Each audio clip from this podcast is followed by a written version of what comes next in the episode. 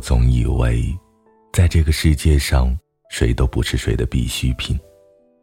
直到他真真切切的从我的生活里消失，我才在心底重新衡量了这句话的定义。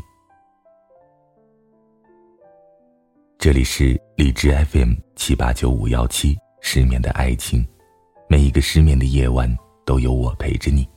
我是主播南商一。今天的文章来自长腿学姐。后来，我们都变成了对方喜欢的样子。我叫张哲一，五年前，林雪还是我的女朋友。分手的原因稀松平常，吵得太累了。在一个连续加班后的晚上，林雪赶到我的住所。约我一起吃晚餐，我原本准备好只加班一会儿，就回去陪他吃一顿晚餐的。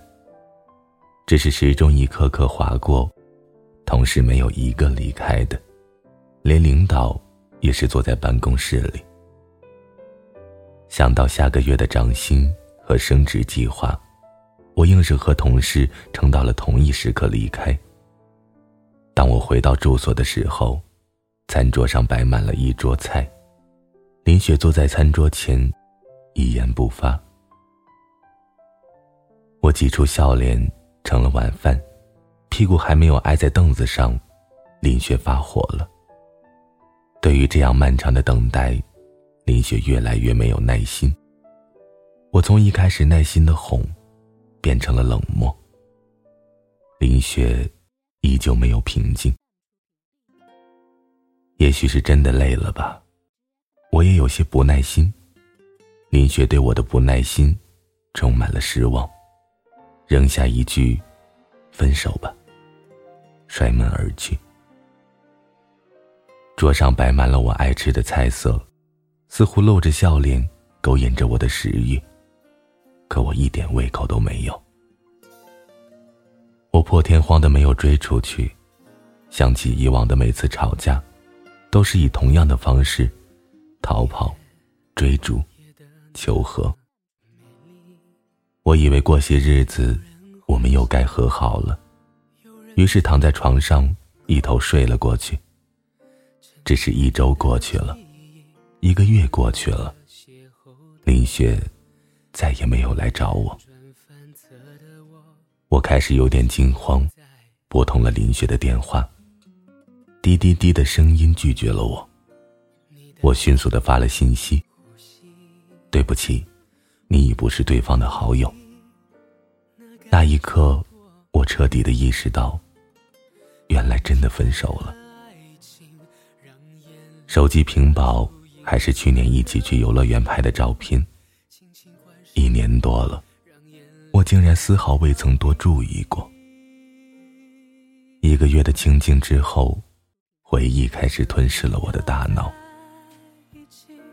下班后，再也看不到突然出现的林雪，少了常有的家的温暖。地铁上，再也不会有林雪的电话和信息。一路上，开始看着来来往往的行人。某天晚上，我在地铁站看到争吵离去的情侣。女生哭着上了即将开走的地铁，男生依旧在站台。开始后悔不已。也许也在林雪的记忆里，最后离开时的吵闹、悲伤的画面，会成为她想起我时唯一的场景。即使往昔再甜蜜的过往，依旧抵不过我那一次的暴怒。林雪。大抵是不想见到我的。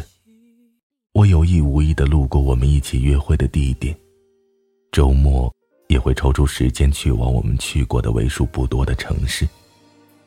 没有一次遇见他。一年过去了，两年过去了，就当所有的回忆都被时间冲刷过去的时候，我开始偶尔去相亲。遇见的女孩。都是一开始相处愉快，久而久之，就嫌我过于平静，说着不亚于冷淡。于是都没有一个好的结果。我也不再强求有一些感情，开始安静的一个人生活。我终于学会了如何平衡工作和生活，偶尔下班后也会做做饭，跑跑步，路过花店买一束小小的花。家里终于又有了一丝丝烟火气息。我就是在这个时候。意外的知道同学聚会的消息，不喜欢这样场所的我，鬼使神差的去了。林雪全程没有出现，我落魄的走出酒店，却发现林雪站在门口远远的树下。犹豫再三，我还是没有主动前去打招呼。我只是静静的跟在她的身后，直到她家的楼下。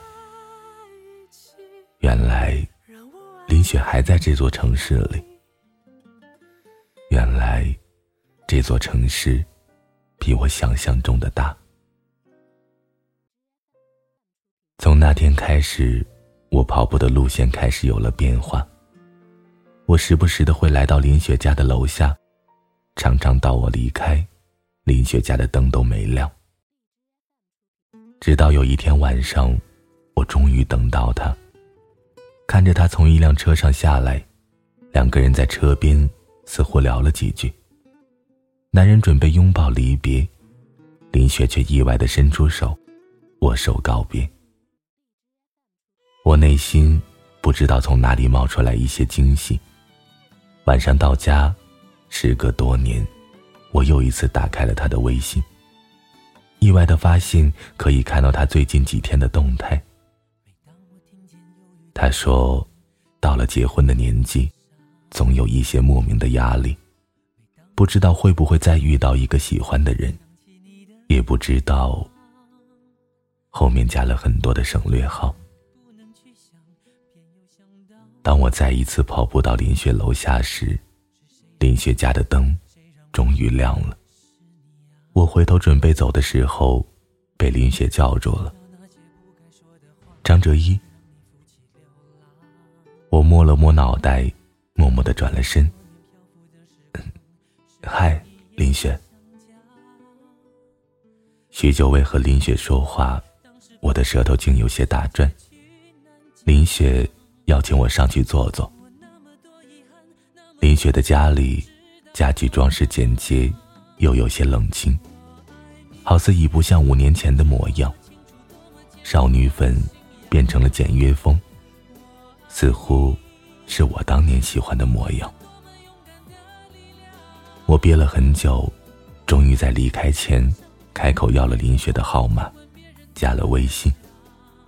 林雪清淡的笑容送我离开。回家后，我看到林雪微信里的那条状态被删除了。我试着和林雪聊天，林雪的回复也很快。我们有一搭没一搭的，又恢复了联系。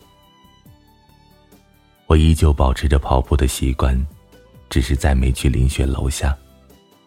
我依旧会在跑步回家的路上，去顺路买一束小花。花店的老板都和我熟络了起来，有时候还会暗笑着说：“很少见我这么热爱生活的单身男士。”我渐渐的发现。这一切的习惯，似乎是林雪原来喜欢的模样。于是，我鼓起勇气邀请了林雪来我家做客。林雪来的很快，我的饭菜还没有准备好。张哲一，你竟然会做饭了？林雪看着厨房里忙乱的我，有些意外。还有那边，那边。我指了指桌上的花和墙上的装饰，不敢看林雪的表情。你别说，是因为我。林雪似乎觉得有些不可思议。不是你，还会有谁呢？